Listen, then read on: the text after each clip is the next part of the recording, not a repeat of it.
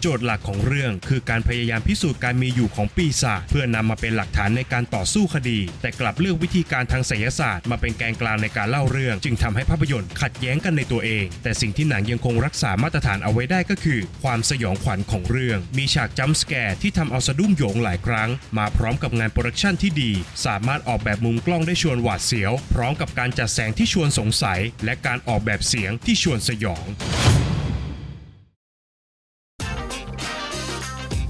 Welcome to Filment Podcast สวัสดีครับ ยินดีต้อนรับเข้าสู่ฟิเมนรีวิวนะครับ และภาพยนตร์ที่เราจะนำมารีวิวกันในวันนี้ก็คือ The Conjuring The Devil Made Me Do It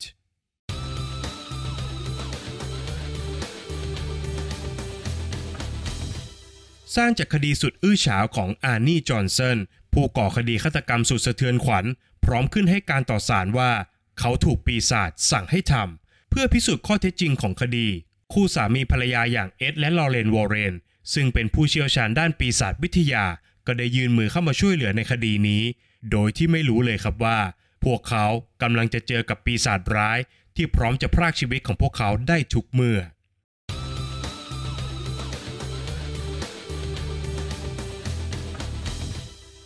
เดินทางมาถึงภาคที่ 3 เป็นที่เรียบร้อยนะครับสำหรับจักรวาลแห่งความหลอนอย่าง The Conjuring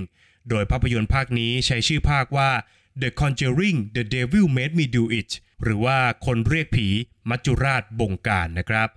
นอกจากนี้ยังมีการเปลี่ยนตัวผู้กำกับจากเจ้าพ่อหนังสยองขวัญอย่างเจมส์วานให้เป็นไมเคิลชาเวสผู้กำกับภาพยนตร์เจ้าของผลงานอย่าง The Curse of r a y o l o n a ภาพยนตร์สยองขวัญที่ออกฉายในปี 2019 ซึ่งการเปลี่ยนแปลงครั้งนี้ก็ได้สร้างความแตกต่างให้กับแฟรนไชส์ได้อย่างชัดเจนครับ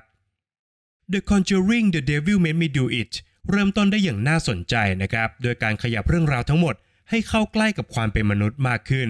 พร้อมกับตั้งประเด็นของเรื่องให้อยู่บนเส้นแบ่งระหว่างไสยศาสตร์ และก็วิทยาศาสตร์ พร้อมวางโจทย์หลักของเรื่องให้เป็นการพยายามพิสูจน์การมีอยู่ของปีศาจเพื่อนำมาเป็นหลักฐานในการต่อสู้คดี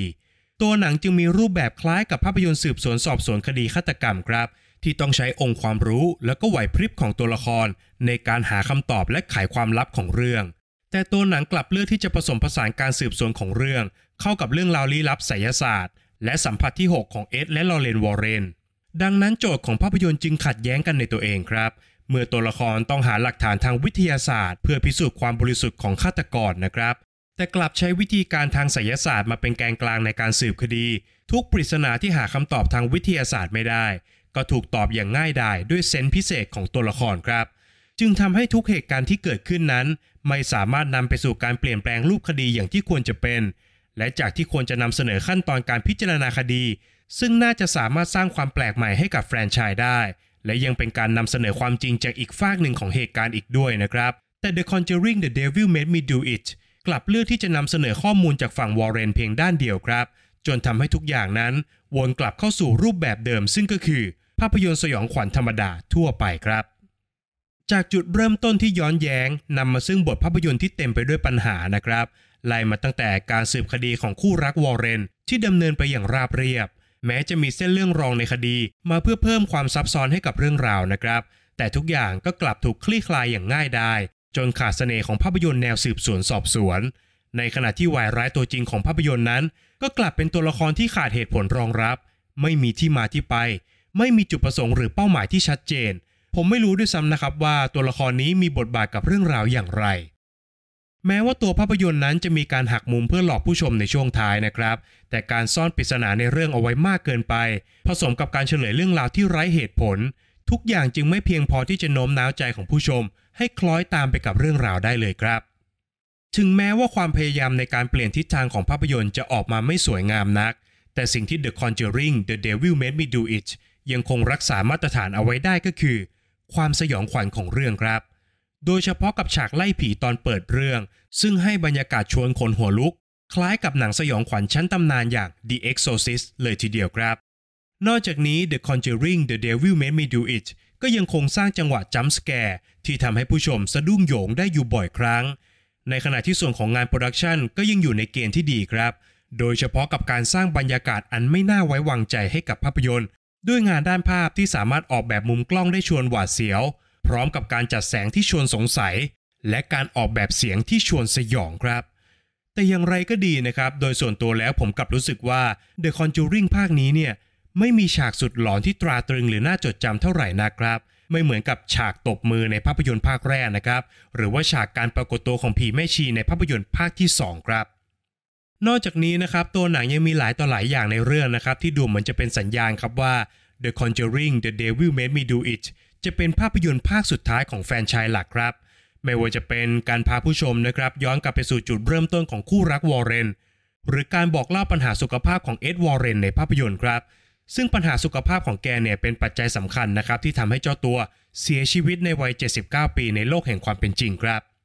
รวมไปถึงฉากจบของภาพยนตร์นะครับ ที่ดูเหมือนจะเป็นการทิ้งทวนของคู่รักนักปีศาจวิทยาอีกด้วยครับ โดยรวมแล้วนะครับ The Conjuring The Devil Made Me Do It เป็นภาพยนตร์ที่มีความกล้าหาญเป็นอย่างมาก ในการที่จะก้าวออกจากกรอบเดิมๆของภาพยนตร์ 2 ภาคแรก โดยการพาผู้ชมไปพบกับเรื่องราวการสืบสวนสอบสวน ที่สามารถขยายเรื่องราวออกไปได้ไกลกว่าการปราบผีเพียงอย่างเดียวนะครับ และแน่นอนครับว่า เมื่ออาหารสักจานที่มีรสชาติคุ้นเคย ถูกปรุงโดยเชฟคนใหม่ที่เราไม่คุ้นมือ ก็ยอมนำมาซึ่งรสชาติที่แปลกใหม่ของอาหารจานนั้นเป็นธรรมดาครับ และเมนูอย่าง The Conjuring The Devil Made Me Do It ก็ได้สร้างรสชาติใหม่ให้กับแฟรนไชส์ได้จริง ๆ ครับ แต่รสชาติกับความอร่อยนั้นเป็นคนละเรื่องกัน เพราะฉะนั้นนะครับแม้ว่าผมอาจจะไม่ถูกปากกับอาหารจานนี้เท่าไหร่นัก แต่ผมก็อยากจะชวนผู้ฟังทุกท่าน ให้ลองชิมอาหารจานนี้ด้วยลิ้นของตัวท่านเองครับ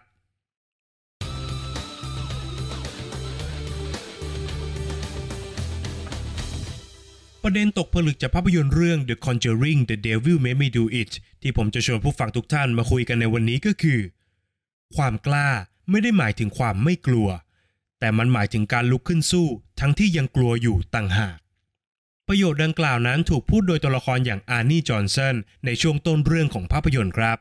ซึ่งเป็นช่วงเวลาที่หนุ่มน้อยวัยแปดขวบอย่างเดวิดแกลดเซลเกิดถูกวิญญาณร้ายเข้าสิงจนเหนื่อยอ่อนและก็หวาดกลัว ในขณะที่เดวิดกำลังจะเข้านอนนะครับ อาร์นี่ก็ได้กล่าวชมพร้อมกับให้กำลังใจเดวิดครับว่า เขาเป็นเด็กที่กล้าหาญมาก ในขณะที่เดวิดเองก็ได้ตอบกลับไปครับว่า ตัวเขาเองไม่ได้รู้สึกเลยครับว่า เขาเป็นเด็กที่มีความกล้าหาญ อานี่จึงได้พูดประโยคสำคัญ ซึ่งเป็นประเด็นตกผลึกของเราในวันนี้ออกมาครับ ซึ่งแน่นอนว่าประโยคดังกล่าวนั้นก็ได้กลายเป็นกระดูกสันหลังของภาพยนตร์ เพื่อใช้ในการบอกเล่าเรื่องราวของตัวละครในเรื่องครับ เมื่อพูดถึงคำว่าผีหรือว่าปีศาจนะครับ แน่นอนว่ามันเป็นสิ่งที่ทุกคนต้องกลัวอยู่แล้วครับ แต่ตัวละครอย่างอานี่จอห์นสันกล้ามากพอที่จะต่อสู้กับความกลัวของตัวเอง เมื่อเขาเห็นน้องชายอันเป็นที่รักอย่างเดวิดถูกทรมานจากการถูกปีศาจร้ายเข้าสิงนะครับ เขาจึงเอ่ยปากท้ามัจจุราชครับว่า ขอให้ปีศาจร้ายตัวนี้ปล่อยน้องชายของเขาไป พร้อมกับเอาร่างกายของเขาไปแทน แม้ว่าสุดท้ายแล้วคำกล่าวนั้นจะนำมาซึ่งหายนะ และเหตุฆาตกรรมสุดสะเทือนขวัญในเรื่อง แต่ปฏิเสธไม่ได้เลยครับว่า การกระทำของอานี่นั้น เต็มไปด้วยความกล้าหาญที่น่ายกย่องจริง ๆในขณะที่เดบบี้แฟนสาวของอานี่ก็ต้องต่อสู้กับความกลัวอย่างสุดขีดเช่นเดียวกันครับ เมื่อทั้งน้องชายและก็แฟนหนุ่มของเธอนั้นถูกปีศาจเข้าสิง จนนำมาซึ่งเหตุฆาตกรรมซึ่งเป็นประเด็นหลักของเรื่องนะครับ ซึ่งการที่เดบบี้รู้อยู่แก่ใจครับว่าอานี่ไม่ใช่ฆาตกรตัวจริง และเขาถูกปีศาจบงการความผิดทั้งหมดที่เขาก่อ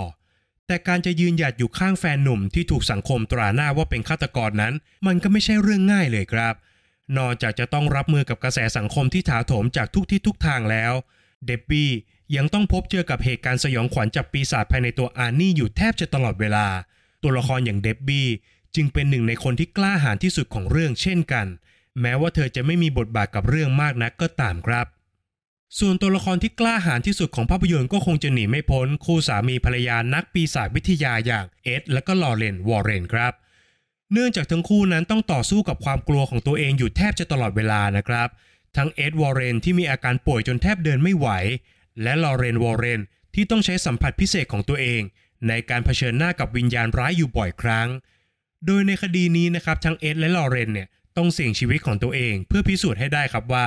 ปีศาจเป็นคนสั่งให้อาร์นี่ลงมือฆาตกรรมเหยื่อจริง ๆ และไม่ใช่เฉพาะคดีนี้เพียงคดีเดียวนะครับ แต่คู่สามีภรรยาวอร์เรนเนี่ยยังมีส่วนร่วมในการช่วยไขคดีมาแล้วมากมาย แม้ว่าการพิสูจน์การมีอยู่ของผีและโลกหลังความตายนั้น จะยังไม่มีคำตอบที่ชัดเจนมากนัก แต่พวกเขาทั้งคู่ก็ยังคงยืนหยัดอยู่บนความเชื่อของตัวเอง และช่วยเหลือผู้อื่นด้วยความกล้าหาญของพวกเขาครับ ในโลกแห่งความเป็นจริงคงจะไม่ง่ายนักนะครับ ที่เราจะได้พบเจอกับปีศาจเหมือนในภาพยนตร์ครับ แต่ปีศาจที่เราหวาดกลัวนั้น สามารถพบได้อยู่ทุกเมื่อเชื่อวัน ในรูปแบบของด้านมืดภายในจิตใจของมนุษย์ ที่พร้อมจะกระทำสิ่งชั่วร้าย ไม่ต่างจากปีศาจในภาพยนตร์เลยทีเดียวครับ ไม่ว่าเราจะอยู่ในส่วนไหนของสังคมนะครับ เรื่องเลวร้ายที่มักจะสร้างความสะเทือนขวัญ ก็มักจะตามเราไปอยู่ทุกที่เสมอครับ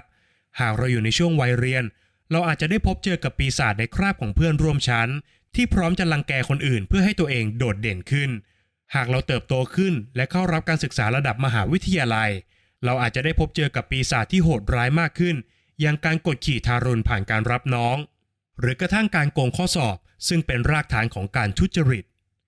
ในชีวิตวัยทำงานเราอาจจะต้องพบเจอกับการคอร์รัปชันหรือการฉกฉวยผลประโยชน์ ในขณะที่ชีวิตประจำวันของเรานั้น ก็อาจจะต้องพบเจอกับการล่วงละเมิดทางเพศ หรือการก่ออาชญากรรมก็เป็นได้ครับ ไม่ว่าเหตุผลของเหล่าปีศาจร้ายในใจของมนุษย์นั้นคืออะไรนะครับ แต่ทุกตัวอย่างที่ผมยกขึ้นมานั้น ล้วนแล้วแต่เป็นเรื่องที่ไม่ถูกต้อง และชักนำความกลัวมาสู่จิตใจของผู้โดนกระทำได้อยู่เสมอ แต่แง่คิดที่ The Conjuring The Devil Made Me Do It ได้มอบให้กับผู้ชมก็คือ ความกลัวไม่ใช่เรื่องที่ผิดครับ แต่สิ่งที่น่าคิดต่อก็คือ เราจะรับมือกับความกลัวนั้นอย่างไร เนื่องจากความไม่ถูกต้องเหล่านี้ เป็นตัวชี้วัดและกำหนดทิศทางของสังคม ดังนั้นการปล่อยให้ปีศาจในใจมนุษย์ คืบคลานมาเป็นพื้นที่ส่วนใหญ่ในสังคมนั้น จึงเป็นเรื่องที่ไม่ถูกต้องนัก และแม้ว่าจะกลัวขนาดไหน เราก็ควรจะยืนหยัดเพื่อความถูกต้องบนความเชื่อของตัวเราเอง เหมือนกับที่อานี่จอห์นสันได้ให้ความหมายที่แท้จริงของความกล้าหาญเอาไว้ครับว่า ความกล้าไม่ได้หมายถึงความไม่กลัว แต่มันหมายถึงการลุกขึ้นสู้ ทั้งที่ยังกลัวอยู่ต่างหาก ฝากไว้ให้คิดกันนะครับ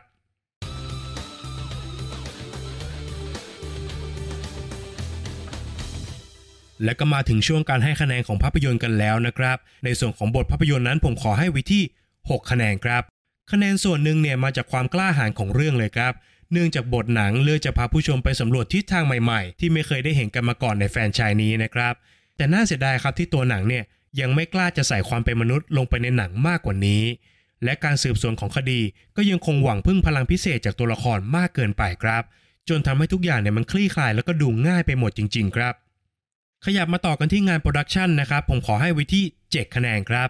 งานสร้างของหนังยังคงอยู่ในเกณฑ์ที่ดีนะครับ ยังคงสามารถสร้างบรรยากาศของเรื่องได้อย่างน่าสนใจ งานด้านภาพก็ยังคงยอดเยี่ยมเช่นเคย แต่อย่างที่ผมบอกครับว่า มันไม่มีฉากไหนที่น่าจดจำเป็นพิเศษครับ ส่วนต่อมาก็คือส่วนของนักแสดงนะครับ ผมขอให้ไว้ที่ 7 คะแนนครับ นักแสดงอย่างแพทริกวิลสันและเวราฟาร์มิกาก็ยังคงทำหน้าที่ได้ดีตามมาตรฐานนะครับ ซึ่งในภาคนี้มีการแทรกดราม่าของตัวละครทั้งคู่เข้ามาด้วย และการแสดงของทั้งคู่ก็เอาอยู่ครับ ส่วนของข้อคิดที่ได้นั้นผมขอให้ไว้ที่ 5 คะแนนครับ แม้ว่าประโยคที่ผมหยิบยกมาพูดถึงในประเด็นตกผลึกนั้น จะเป็นคำพูดที่น่าสนใจนะครับ แต่วิธีการที่ตัวหนังถ่ายทอดออกมา กลับไม่ได้นำเสนอประเด็นได้อย่างเต็มที่ นอกจากนี้บางฉากของหนัง ยังดูย้อนแย้งกับสิ่งที่ตัวเองต้องการจะนำเสนออีกด้วยครับ ส่วนสุดท้ายก็คือส่วนของความสนุกนะครับ ผมขอให้ไว้ที่ 6 คะแนนครับ แม้ว่าตัวบทจะยังไปไม่สุดสักทางนะครับ แต่อย่างที่บอกครับว่า ในแง่ความสยองขวัญเนี่ยสำหรับผมนะครับ ผมมองว่าตัวหนังยังทำได้ดีอยู่ครับ แต่อย่างไรก็ดีต้องเรียนตามตรงนะครับว่า มันไม่ได้สยองขวัญเท่ากับ 2 ภาคแรกจริง ๆ ครับ ส่วนในแง่ของการสืบสวนก็ไม่ได้เข้มข้นอย่างที่ควรจะเป็นครับ โดยเฉพาะอย่างยิ่งเมื่อผู้กำกับภาพยนตร์อย่างไมเคิลชาเวสเคยออกมาให้สัมภาษณ์ครับว่า แรงบันดาลใจสำคัญของ The Conjuring ภาคนี้เนี่ย คือหนังสืบสวนระดับตำนานอย่าง Seven แม่มันห่างชั้นเกินไปจริง ๆ ครับ จากคะแนนทั้ง 5 ส่วนนะครับ หารเฉลี่ยกันออกมาแล้วทำให้ภาพยนตร์เรื่อง The Conjuring The Devil Made Me Do It ได้คะแนนเฉลี่ยจากฟีเมนต์ไปอยู่ที่ 6.2 คะแนนครับ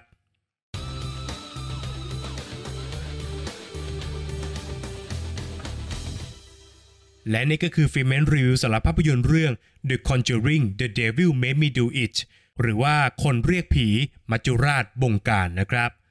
อย่างที่บอกไปเลยครับว่าภาพยนตร์ภาคนี้เนี่ยมีการเปลี่ยนแนวทางที่น่าสนใจนะครับ แม้ว่าคะแนนของฟรีเมนจะออกมากลางๆนะครับ แต่ผมเชื่อว่าจะต้องมีผู้ชมบางท่านเนี่ยที่ชอบหนังเรื่องนี้แน่นอนนะครับ ทุกท่านอาจจะให้คะแนนสูงกว่าผมก็ได้นะครับ เพราะฉะนั้นลองไปรับชมกันดูในโรงภาพยนตร์ที่เปิดให้บริการครับ ต้องขอฝากไว้อีกเช่นเคยครับสำหรับช่องทางการรับฟังนะครับ ไม่ว่าจะเป็น Apple Podcast Podbean Spotify รวมไปถึง YouTube Channel นะครับ ต้องฝากผู้ฟังทุกท่านไปกดไลค์กด Subscribe กดติดตามกันทุกแพลตฟอร์มด้วยนะครับ และตอนนี้ Filment มีกลุ่มแล้วนะครับ เป็นกลุ่ม Open Chat ทางไลน์ครับ สามารถกดค้นหาในฟังก์ชัน Open Chat แล้วก็พิมพ์คำว่า Filment และกด join กันเข้ามาได้เลยนะครับ หรือหากใครทำไม่เป็นนะครับ ผมจะทิ้งลิงก์เอาไว้ในช่อง comment นะครับใน EP หน้า Filment จะนำเสนอ content อะไรนั้นต้องขอให้ติดตามกันด้วยนะครับ สำหรับวันนี้ Filment ขอลาไปก่อน สวัสดีครับ f i l m e n t Podcast